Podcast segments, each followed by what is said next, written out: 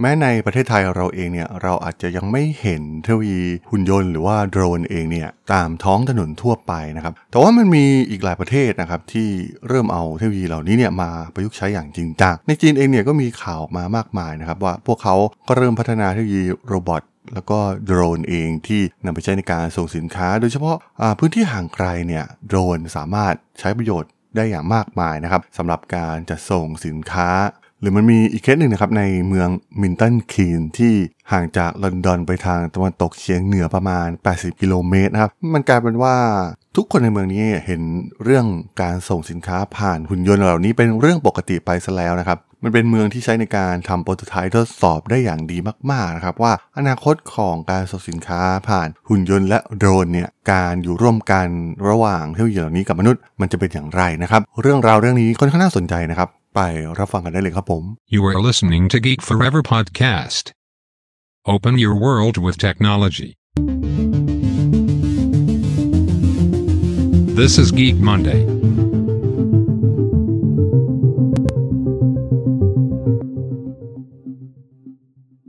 สวัสดีครับ ผมดนทลาดนจากดดนบล็อกนะครับและนี่คือรายการกิมมันเดย์นะครับรายการที่จะมายกตัวอย่างเคสตัดดี้ทางธุรกิจที่มีความน่าสนใจนะครับ วันนี้มาคุยถึงเรื่องเทคโนโลยี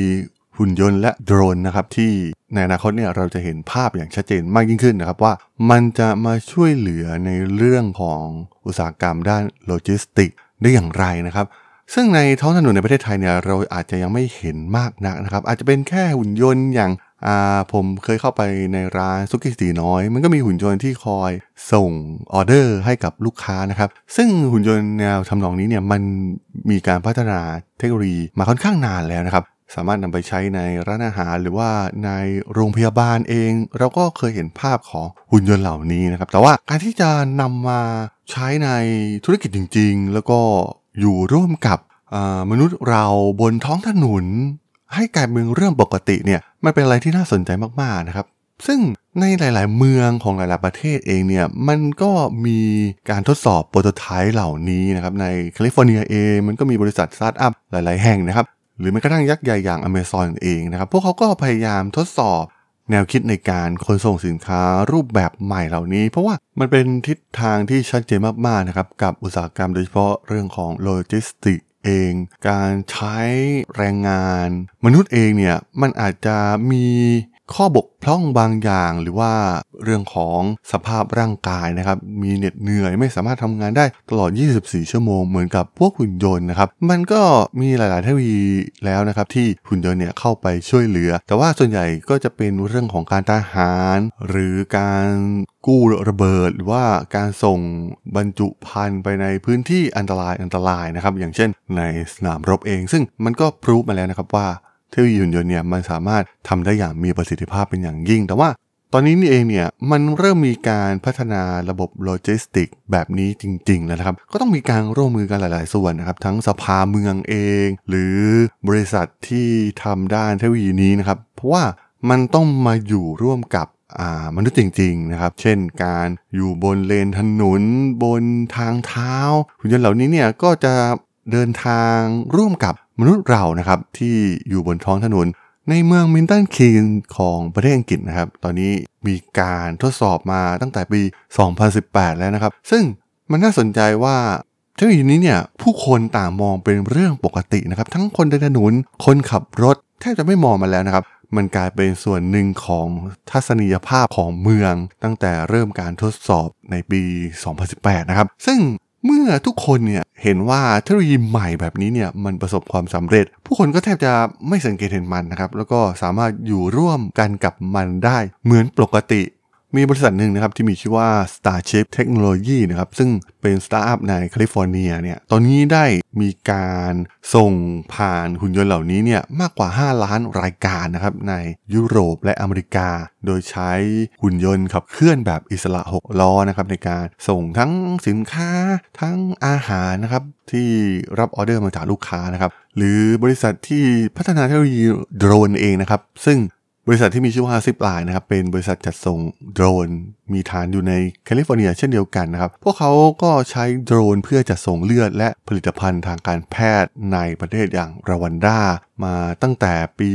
2016 แล้วนะครับ ปัจจุบันพวกเขาเองเนี่ยกำลังขยายไปสู่ร้านขายของชำรวมถึง food delivery นะครับมีการดำเนินการส่วนอื่นๆในแอฟริกา เช่นเดียวกับอเมริกาและญี่ปุ่นนะครับในปี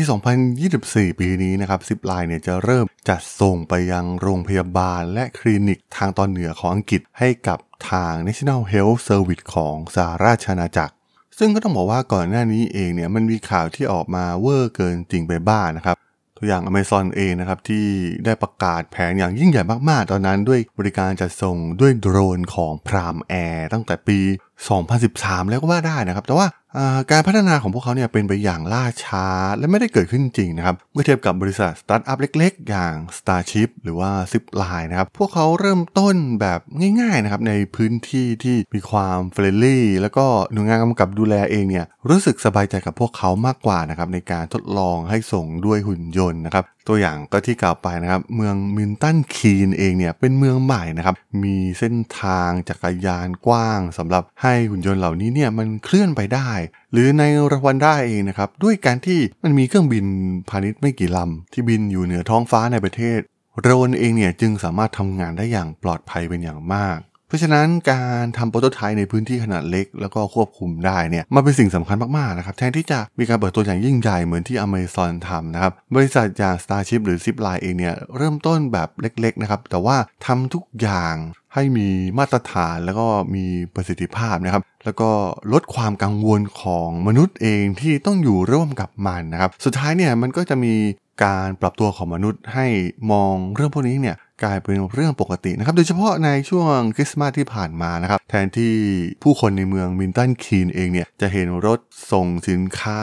ที่โหแบกสินค้าเยอะมากๆนะครับ ไปส่งตามประตูบ้านของลูกค้า แต่ว่าในปีนี้เองเนี่ยสินค้าจำนวนมากมาถึงที่บ้านของลูกค้า โดยใช้หุ่นยนต์ Starship เองเนี่ยได้เปิดให้บริการในสิเมืองของอังกฤษนะครับ รวมถึง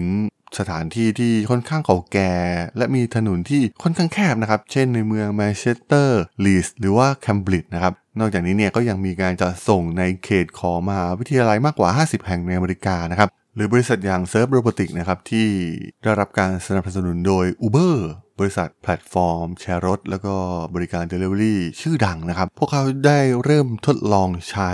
รูปแบบของหุ่นยนต์ที่ใช้ทางเดินเท้านะครับสำหรับ การจะส่งอาหารในเมืองลอสแองเจลิสสำหรับรูปแบบธุรกิจโมเดลที่ทาง Starship เองเนี่ยทำที่เมือง Milton Keynes นะครับ ก็คือให้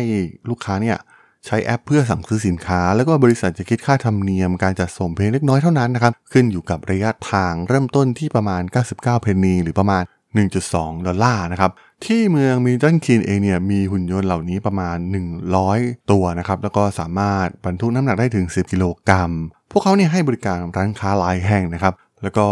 มีการเคลื่อนที่ไปตามเส้นทางที่มีการทำแมปไว้ล่วงหน้า โดยใช้ตำแหน่งดาวเทียมเซ็นเซอร์ รวมถึงกล้องหลายสิบตัวนะครับ ซึ่ง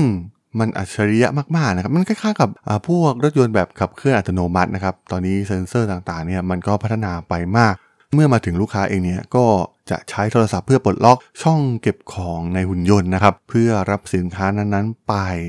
Starship เองเนี่ยก็มีการสร้างลูกเล่นนะครับ เพื่อให้มีความ friendly กับลูกค้าในเมือง Milton Keynes นะครับ โดยสามารถเลือกเพลงเช่น Happy Birthday ให้หุ่นยนต์เล่นนะครับ เมื่อสินค้ามาถึงได้นะครับ รวมถึงมีการตกแต่งในเทศกาลต่างๆ เช่นในวันฮาโลวีนหรือว่ากวางเรนเดียนะครับ การเริ่มต้นของ Starship เองเนี่ยมันทำให้แนวคิดในเรื่องนี้เนี่ยเริ่มเป็นจริงเป็นจังมากยิ่งขึ้นนะครับโครงการทดลองการใช้หุ่นยนต์ ทั่วทุกมุมโลกมีหลายเมืองมากๆนะครับก็เริ่มทดสอบกันแล้วในเมืองเฮลซิงกิเมืองหลวงของฟินแลนด์นะครับก็เริ่มมีการทดสอบจริงๆจังๆรัฐบาลเกาหลีใต้เองเนี่ยก็ได้ออกประกาศคำเตือนกับประชาชนนะครับว่าอย่าตกใจ